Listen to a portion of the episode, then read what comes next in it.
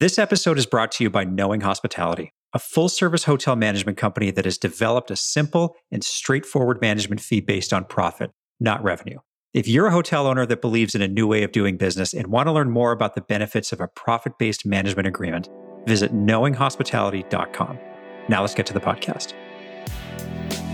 To really focus, and I look at humanist hospitality, we're double downing on training and recognition, reward, communication, everything that we do to make sure that our partners feel like they're partners. We use that name intentionally because it means so much.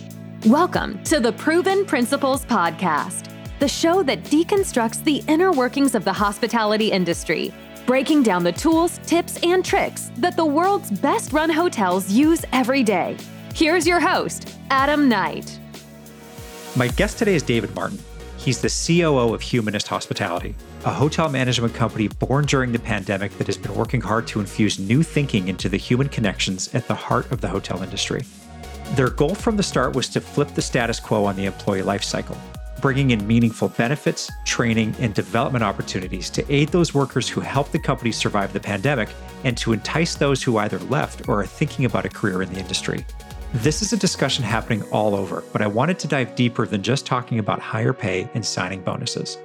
We're all trying to figure out what the next version of a hospitality career looks like, but in spite of all the unknown, you can bet that putting more emphasis on employee relations is what the winning companies will be doing.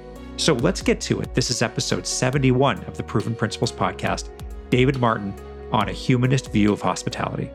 Enjoy. David, thank you so much for being on the show. It's great to have you. Great. Well, thank you for having me. I'm very grateful to be on a part of the show. Yeah, you got it. So, uh, why don't you tell everybody a little bit about yourself? What's your background? Well, um, I have uh, been in uh, the hospitality industry for, I was trying to count it out, about 37 years. um, started out uh, kind of in a very unorthodox way. I was actually working for McDonald's Corporation uh, and I was asked if I wanted to be a general manager of a hotel at the age of 23. Huh. Uh, up in Tacoma, Washington. And so I had my first set of keys as a general manager at the age, young age of 23. Uh, but it was a 189 room full service hotel off the side of I 5 in Tacoma, Washington. So not far, just just a few miles down the road from where we are now. Oh, okay, yeah. fantastic. Yeah, yeah. yeah. It's actually in Fife, but yes. Oh yeah, great. so first GM posting at 23. Uh, a lot of listeners might be envious right now to hear that. Well, no, it wasn't easy. I can tell you that much. uh, how did I'm curious? How did that even come to be? How do you did was did an owner just walk in and be like, "Hey, you look like you can do it. Here's the keys." Well, I won't digress too much, but a short story I was shooting for in the Tukwila McDonald's in Tukwila, Washington uh, it was the second highest uh, revenue on the West Coast outside of Alaska. And I was in the middle of the street uh, trying to get the drive through, single booth drive through record.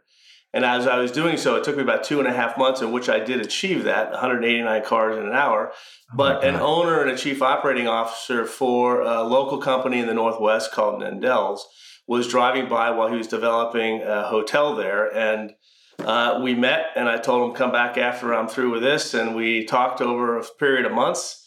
And he offered me a position, said, "Come work at the opening hotel and learn all the acronyms, and then I'll put you down in another hotel." Which I didn't realize at the time. I wasn't that bright at the time, but it was. Uh, it was a, a, hotel that was in foreclosure. Uh, hmm. So I learned my first distressed asset in my first hotel on how to operate it. But uh, oh operated it for two and a half years, and they sold it, and uh, the rest was history. Trial by fire. Yes. Yeah, and it, so. and it, didn't scare you away. You stayed in it. Oh no, no, it was it was quite the challenge and uh, a big change in what I was doing relative to managing, you know, the younger members of of the industry versus sitting in my first staff meeting with people that were my parents' age. So it was very different at the time. Oh, I remember those meetings very well early in my career. Uh, so how did you? What was the maybe the cliff notes from from then until where you are today? COO of Humanist Hospitality? Well, uh, long run, I was an operator on the West Coast as a general manager for almost 17 years. Um, I landed with a great company out of San Francisco called Kimpton Hotel and Restaurant Group. Uh, which um, I operated for them as a GM for two years. then moved into multi-unit, vice president of the West Coast, vice president of the East Coast. Uh, then I was recruited away uh, to uh, be the C- SVP for uh, Wyndham Hotel and Resorts, overseeing the Americas, Caribbean, both franchise and managed. And that was obviously a, a, big change. And my career just led down several paths, helping other operators, owner operators, lead their organizations, both in the country and out of the country. So it's been a, a very interesting career track for me. Yeah, it sounds like it. Just going from one big operation to the next, and and now at at Humanist Hospitality, what's what's going on over there? How did you find your way into the organization, and how how did this all come to be? Well, I would actually uh, I spent some time in Memphis helping an organization there. Um, I went back for uh, to Memphis, and there was a grand opening of a hotel uh, right across the street from the stadium, uh, the baseball stadium, the, the Redbird Stadium. It was a Hilton Garden Inn. And uh, I attended the grand opening by fluke, and I met Mitch Patel uh, at the opening. Uh, very first time I ever met him, heard of him many, many times. Uh, we forged a relationship. At the time, I was working out of the country, and my family and grandkids are in the States. So I I was up in Canada, so I decided uh, to join hands with Mitch over a dialogue of about three months, and uh, we were able to uh, concrete uh, an opportunity within his organization to help him with Vision Hospitality. Um, and Humanist Hospitality gave birth through the pandemic as we were looking at um, how what impact the pandemic would have on the industry. We saw an opportunity at that time to launch a management organization to help other owner operators that may be looking at coming out of the pandemic in a struggled fashion, didn't have a great experience with the employee and management of the facilities or their assets at the time where they want to be owners. So we want them to be owners. We want to provide dividends and, and return on their investment. But to take away that heavy lifting of, of day-to-day management of their businesses. Um, and again, humanist hospitality is a byproduct of 25 years of vision hospitality, highly credentialed organization, mm-hmm. tremendous culture, brands, uh, brand recognition, through every year, current year, um, we've, we've, been recognized as as a number one or a t- very top provider of management service and operator within the industry. Yeah. Um, I, I, want to dive into this a lot, but you mentioned Canada. So I have to ask, wh- where were you in Canada? I was in Toronto. Okay. Um, okay. And uh, it was a company called Sunwing Travel. It's the third. Oh yeah, I know them. Yeah. The largest travel uh, travel vertically travel uh, excuse me vertical integrated travel company which means we own our airlines, the retail wholesale, the, the excursion, as well as resorts. All of our resorts were in uh, Central America, South America, Caribbean, um, and Cuba. We had 15 hotels in Cuba. And oh, so with those branded planes, right? With those branded planes. Yeah, yes, I remember yeah, seeing those. Yeah. Yeah. So, yeah. I, I grew up in Canada. So anytime uh, someone says, you know, I have, I have to, I have to at least ask. Yeah, um, perfect.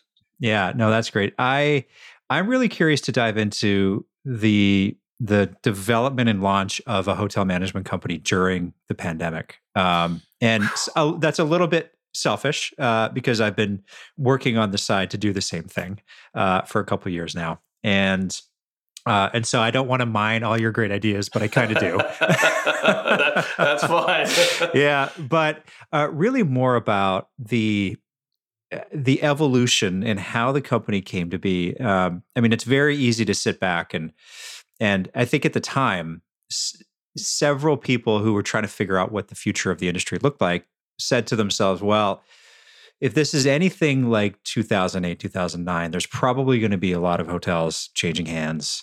Uh, there's probably a big opportunity to help independent owners who don't have the bandwidth or the desire to run their properties anymore. So maybe starting a management company to help them would be a good idea.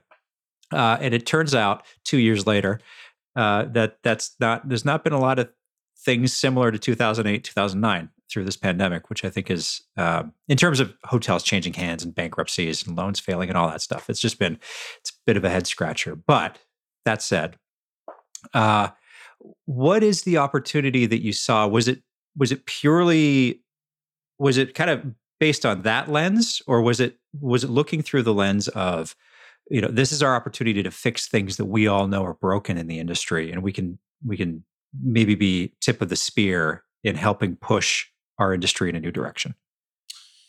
Well, we definitely have participated in helping to shift the the mindset of the larger brands that control most of the inventory out there.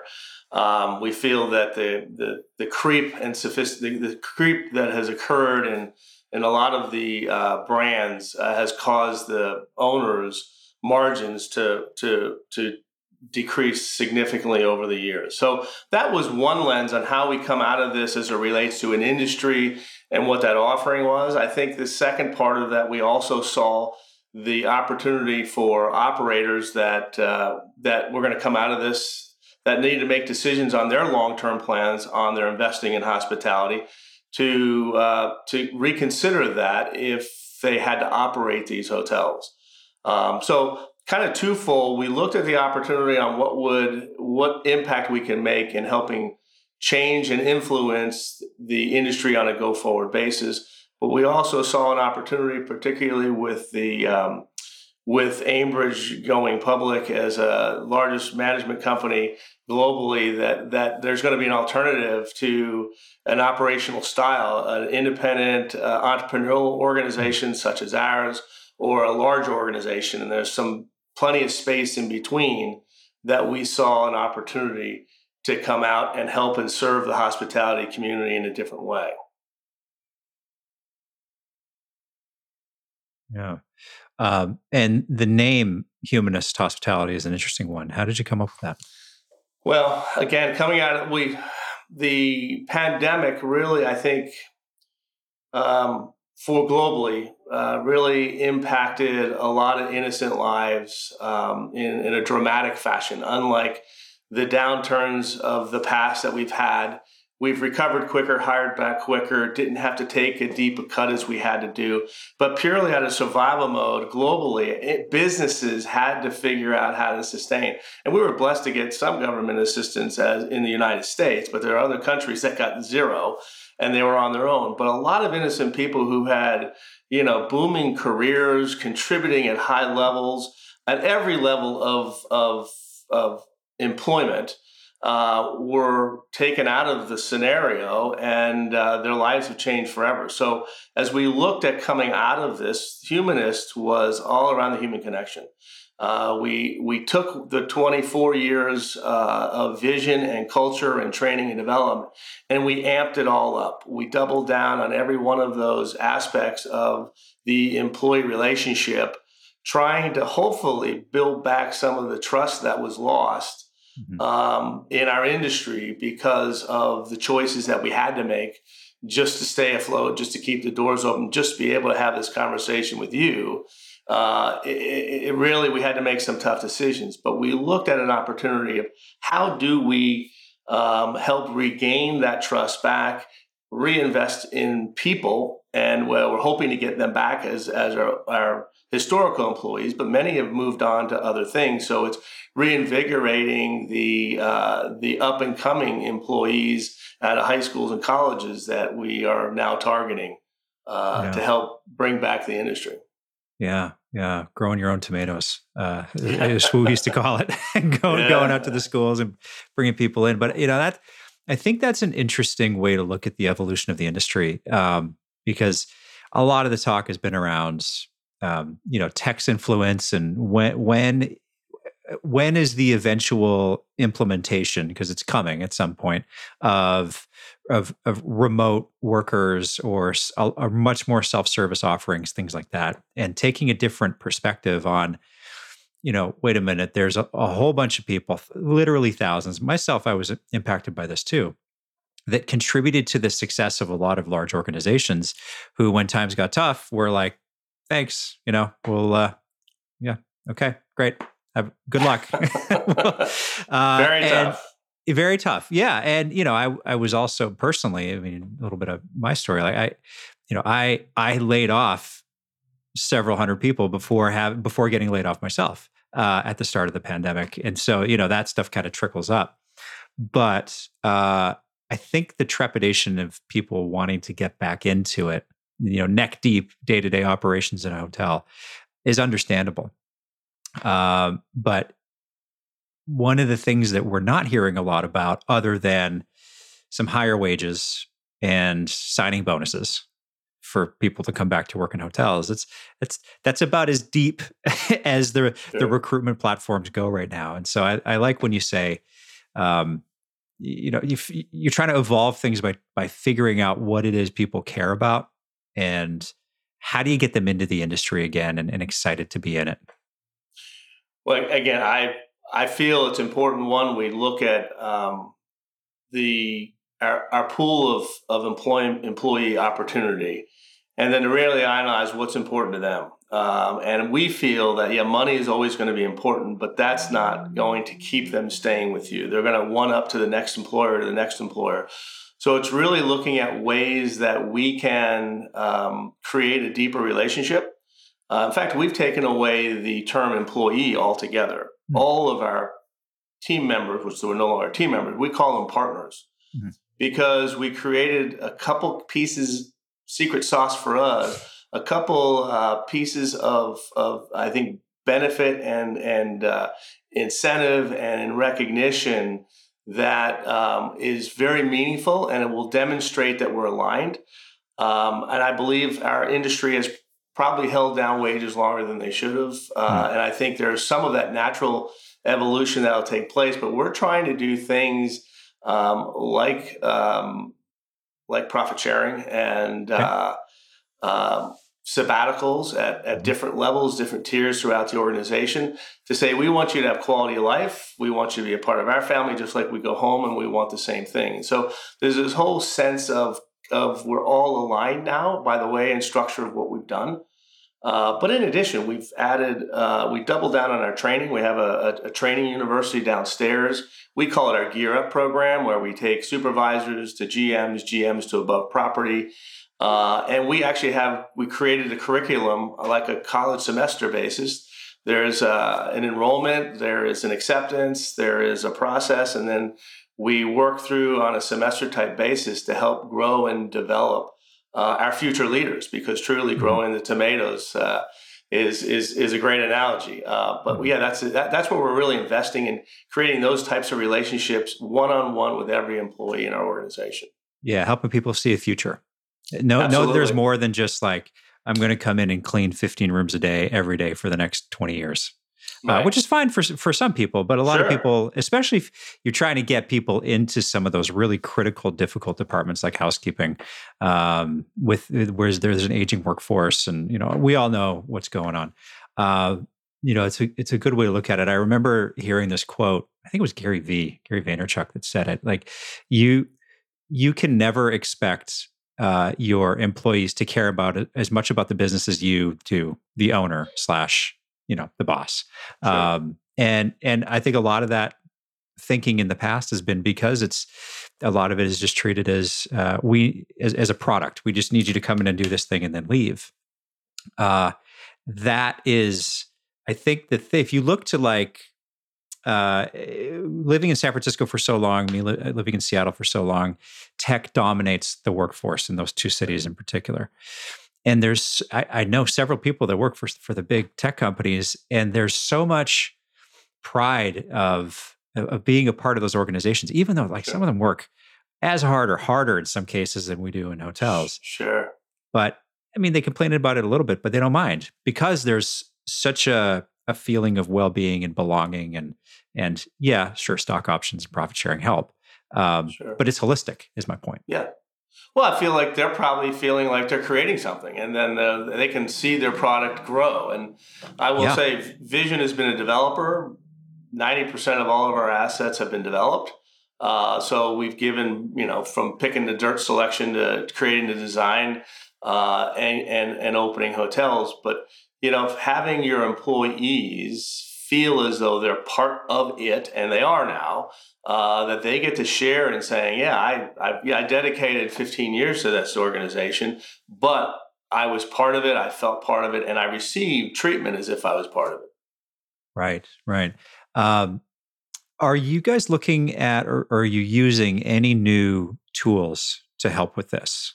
Is there any new any new software platforms, any new providers out there that we should be aware of?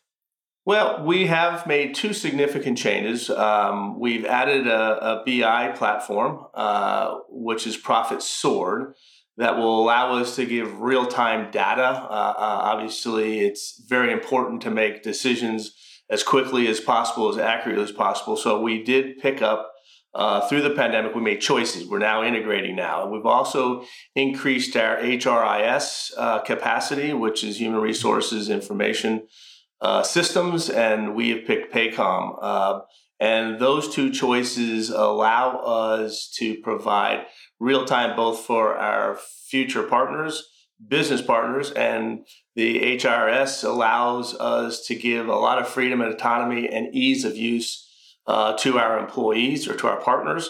Uh, they can look at their schedules. They can ask for time off. They can uh, look at their their W twos. They can anything they they want within their what that re, that is reflective of them within our organization. They have access to in their hand on a phone, um, and we communicate uh, regularly, almost daily, to all of our our partners about events, upcoming uh, holidays, uh, different things that they need to be aware of for insurances and benefits and those types of things. So we're in constant communication with all of our our partners. Yeah, that transparency piece, I think, is probably an underrated uh, element as well, right? You know, just meeting meeting them, meeting your partners where they are, where they where collect they information. Yeah, absolutely. Um, so uh, I'm curious to dive in a little bit into your role in particular. Um, so, as uh, COO um, of the organization, uh, it, I imagine that there's um, you've got a certain level of your job is very prescribed, and then you've got sort of the you are in charge of operations, and so you've you definitely have the drinking from the fire hose of operations on a daily basis side of, of, what you do too. Um, what is for those that don't even really know what a COO for a hotel company does? What does a typical day look like for you? Well, as chief operating officer, I oversee um, the totality of every one of our businesses. Um, so, looking at, and we have 44 plus other investments that we oversee, that I oversee.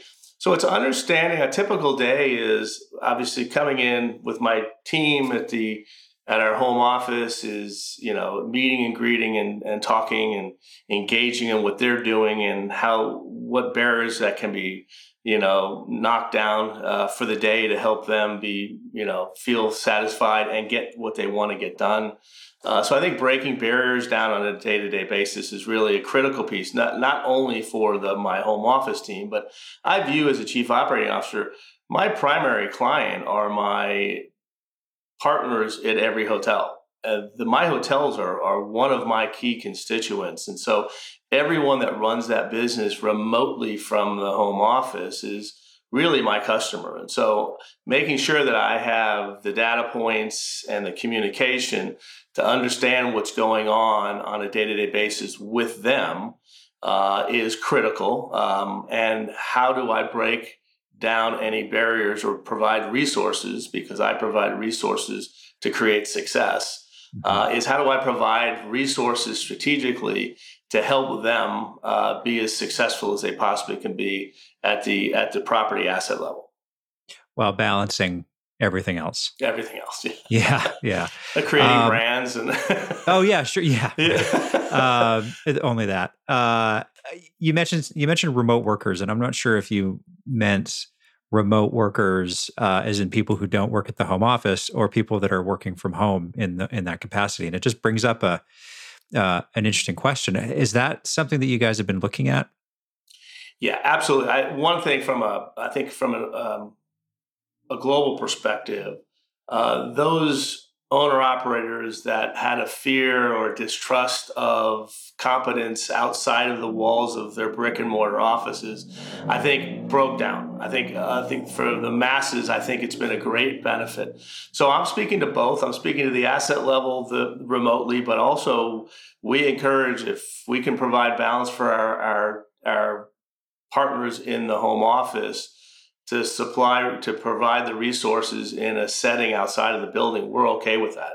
Uh, yeah. we, we, we encourage that, that quality life balance. As you know, in this industry, it's not an eight to five position. It's it's mm-hmm. on demand. It's a twenty four seven. So many of us work around the clock, whether we even know it or not. It's kind of second nature that we're on either looking at an email, responding to a question, or answering the phone, or dialing a, a number to, to ask a question. So we're we're perpetually engaged in the business. Um, so to provide that opportunity for our people to work remotely is something that we encourage. Uh, not every it's not for everyone, and yeah. uh, but we want to provide it for those that are really comfortable and productive in doing that. So. Mm-hmm. Does it create any friction with people who are in jobs that can't be done from home? I haven't experienced a lot of friction. I, I think if you're if you run a front desk and you have to be at a front desk, that's where the position is. If you're yeah. making beds, you have to make beds. Um, but I think the the optionality of having, even if it's not full time, even if it's you know uh, two days a week, I think is an opportunity that changes lives. And I mm-hmm. still don't feel, in, from my perspective, that there's any productivity lost. You may yeah. hear the dog barking or or the baby cry, but yep. it's still you're you're you're you're not spending 40 minutes to get to work or an hour and a half to get yeah. to work. You're at work is when you when you put on the headset or you open the computer and, and it's instantaneous and it's productive. Yeah. And if you're in a support role where you you're I'll put air quotes around fortunate enough to work from home. Uh, but if you're in a support role where you are you're you, you help people who are in positions that can't be done from home on the ground in a hotel. Um, is I think as long as you're responsive and and truly there to provide a service to your team members that are providing services to your guests, I think that that could probably allay a lot of it. I think you know the the thing that comes to mind, at least early days, I remember having this discussion with my last organization where um, they didn't want anybody to work from home, and this was at the height of the pandemic because of the perception uh, that we were asking our employees to go into work on the ground in the hotels every day. So the home office and solidarity should be there in the office with them.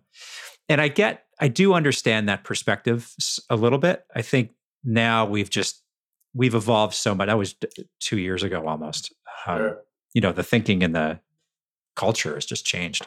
Well, but Adam, I, we did the same. Uh, yeah. We felt the same way. We were surrounded by our hotels and our people at the front desk. So out of solidarity, we probably went back probably sooner than we should have, but we did for that reason. However, that has evolved over the last two years where logically it doesn't make sense for an, a, someone in my accounting department that is on the computer for eight hours a day putting in invoices and, and balancing the books and doing you know bank recs needs to be anywhere that isn't productive. So, uh, exactly. and to force that, I think, uh, constricts the ability or the limits the satisfaction, I, I believe, of our partners.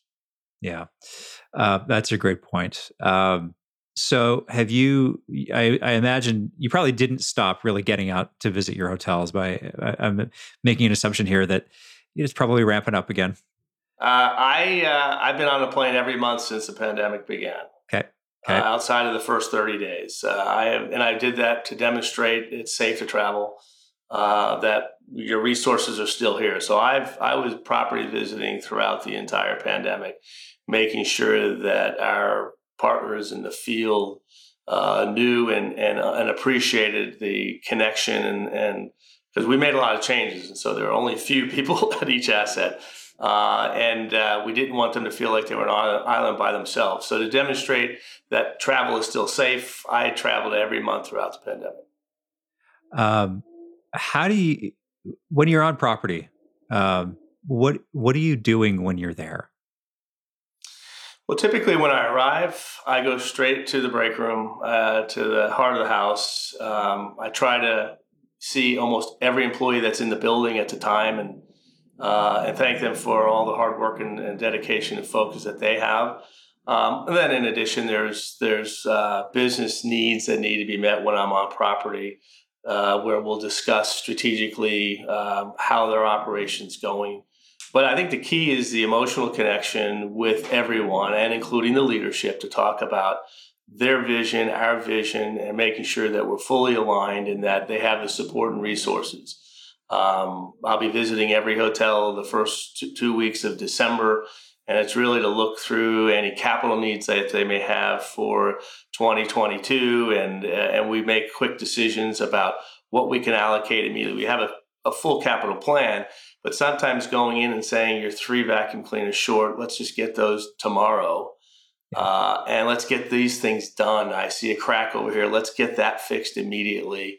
Uh, for all the right reasons, just it's just partnering with those hotel operators and the our partners in the field to make sure that we're connected, and we're looking through their lens of how to eliminate any roadblocks, barriers, or hurdles that's making their job more difficult. Yeah. Um, I, have had this experience where you've got an employee who's been dealing with a frustration that seems insurmountable, and then you walk in from home office and they, you know, they're sort of upset about the state of something or they've been asking for something for a long time and, and you're able to just fix it, you know, with the snap of a finger essentially. And it just makes them, makes the job easier.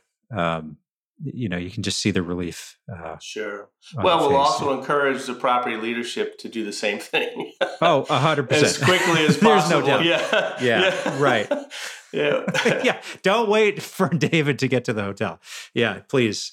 Yeah fix it if you can uh, before you get there. Um, i'm curious to get your thoughts on just one last thing and then we'll wrap the show here. Um, we've talked a lot about the uh, the employee side of things, which is obviously critical. Um, but customer expectations uh, of service delivery right now, anecdotally, have been um,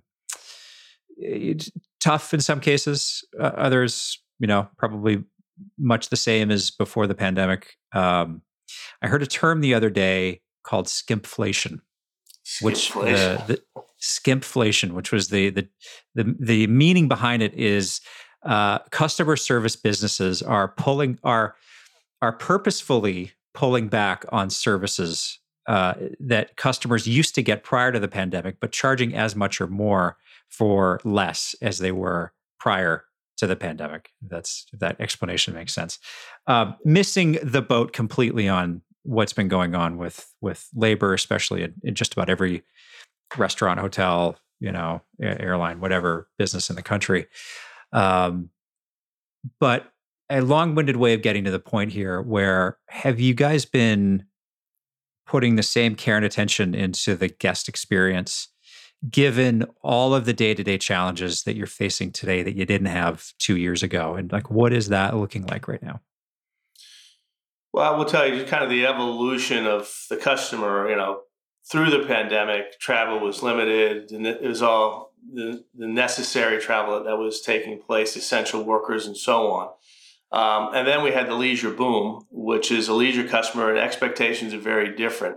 And to actually, to your point, what we see now is with business travel starting to come back, the more sophisticated, um, point driven travelers who have seen coast to coast and globally what hospitality looks like has a different expectation. So it is evolving from the essential worker who's just grateful to be out and to be moving uh, and to be contributing, even though they were in fear. So we we provided all the the safety and sanitation and and and the cleanliness emphasis that we will continue to do. I think that's a positive byproduct of what we've taken place is our focus on uh, our not additional focus and continued focus on the cleanliness and that experience from a guest experience perspective. But no, I feel now the traveler has been out. They are paying more money for their rates, uh, for their room nights. And I do believe, like you've mentioned, there is a higher expectation. So, what we've done is focused on those moments of truth, uh, which is the interaction between the guest and when our and our partners, and making sure that we are doing everything we can to recognize uh, their loyalty, their commitment, their travel choices, and making sure that we continue to provide the highest level of service possible at every touch point. So uh, I do agree. I think the opt in, opt out for the uh, room uh, cleaning. I, think could stay because frankly, I'm a business traveler. I throw the DND, do not disturb on the door immediately. And I just don't want anyone in my room. I'm half working in my room a lot of the time and I don't mm-hmm. want to be disturbed. And, and there's a new term out there that's been around for a couple of months now called bleisure, which is business yeah. and leisure combined. And those people, which would be me, uh, really doesn't don't want the additional service. I may need my towels and I may need a refresh, but I want my privacy. I, I want my things to be where I've left them because I'm quite organized that way, and mm-hmm. and I like that. But I we find that it's finding the balance of just listening to what the customer really wants and being able to be nimble enough to respond to that. And I think our emphasis is putting a lot more on the front and the moments of truth between our partners and the guests and understanding what they really want. Yeah. Um, last question here, then we'll wrap. Uh, as a senior leader, is there anything that you have dealt with over the last couple years through this pandemic that's changed your perspective or your ideas about leadership, or the same question in reverse? That's reinforced your perspective on something and that you're doubling down on now. Well, the human connection. Uh, I think understanding and empathizing with um, our employees, our partners, and our guests differently. Um, I think has been, uh, I think, a great output, um, though it was challenging to really focus. And I look at humanist hospitality, we're double downing on training, in recognition, reward, communication, everything that we do to make sure that our partners feel like they're partners. We use that name intentionally because it means so much your you know your life partner your business partner these are our partners. And there's a true meaning and, that, and an expectation that that term has created that reinforces our ability to double down on the relationship and get to know them on a human to human level what their real needs are and, and what can we do to, to facilitate making their life better every day. So i've taken out of the pandemic and the struggle and the pain that was caused to so many to really open, you know, my heart more and my mind more, uh, and my ears more to what's really going on on a day to day and in the conversation itself. David, this was a, uh, a fantastic conversation. I appreciate you coming on and giving us a peek behind the curtain. Well, thank you very much. Appreciate it, Adam. This was my episode with David Martin. You can learn more about humanist hospitality at humanisthospitality.com. To hear past episodes or check out our other content, go to the provenprinciplespodcast.com. Thank you so much for listening to the show. You can subscribe wherever you get your podcasts, and while you're there, please leave us a rating and a review. I'm Adam Knight, and you've been listening to the Proven Principles Podcast. Until next time.